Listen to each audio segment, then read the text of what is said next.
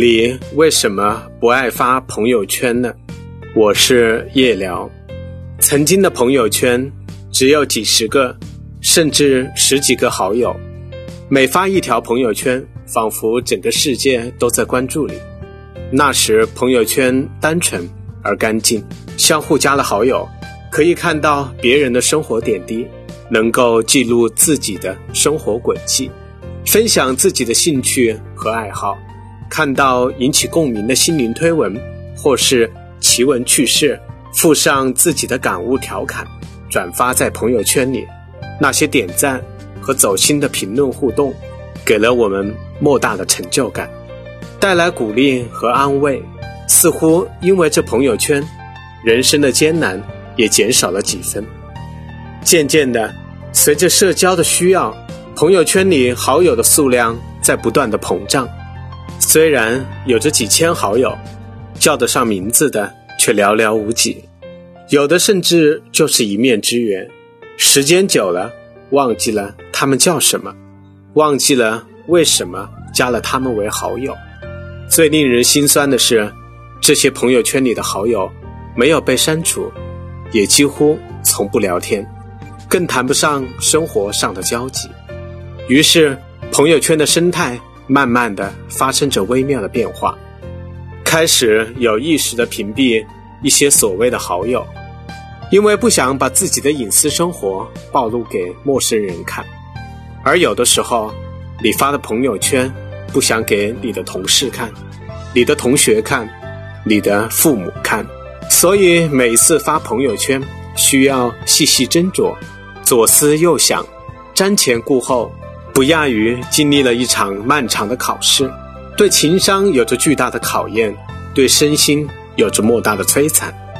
不知从什么时候开始，朋友圈慢慢的变成了名利场，成了相互攀比的炫耀。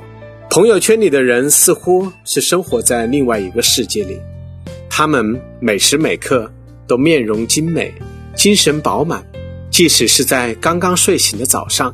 他们生活富足，常常旅游，顿顿美食。他们是职场的佼佼者，事业成功。他们积极向上，不是长跑，就是在练瑜伽。他们的男朋友或女朋友慷慨大方，礼物不断。他们动不动就喜提豪车，购买豪宅，带着名表，拎着名包。没有人愿意看到在别人的映衬下，自己的生活。像个落魄者，这个世界谁比谁真的差在哪里呢？所以朋友圈里秀成就、秀恩爱，蔚然成风。但真实的生活真的是这样吗？看到别人朋友圈里的自拍照片，如同大牌明星走秀，所以自己的照片发到朋友圈之前，需要花费大量的时间修饰。看到别人生活丰富多彩，所以。每次上餐馆，要拍齐了餐桌上的饭菜，才能允许大家开动筷子。凡此种种，每每看到别人朋友圈的生活状态，就有种谁比谁差的不服气感升腾于内心。朋友圈终归演绎成了全民虚拟生活的大比拼。刚开始，我们把朋友圈当做日记来写，现在甚至一条不经意的日常记录。或是心情感悟，就能引发别人的嫉妒或是误会。你分享的快乐，成了别人眼里的显摆；你倾诉的悲伤，成了别人茶余饭后的谈资。发自内心的对这个世界的感受，只想说给懂的人看。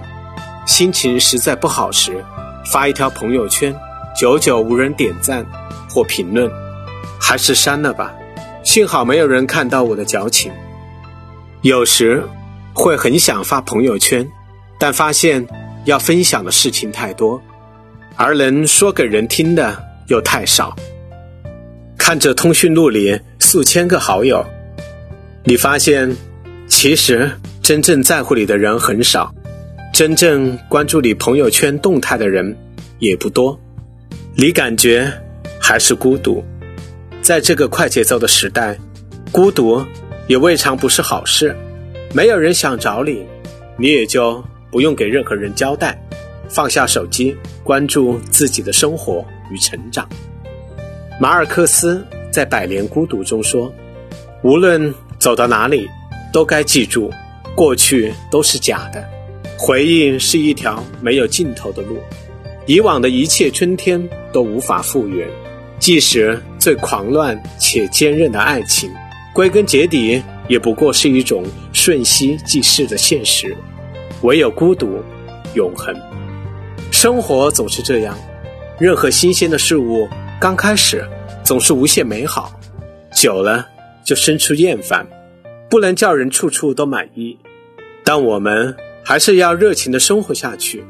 这个世界，有人造屋，有人绣花，有人在下赌，有的人仍然活跃于朋友圈，有的人已经很少发朋友圈了。各有各的生活，开心就好。我是叶良。喜欢我的文章，请订阅我的专辑。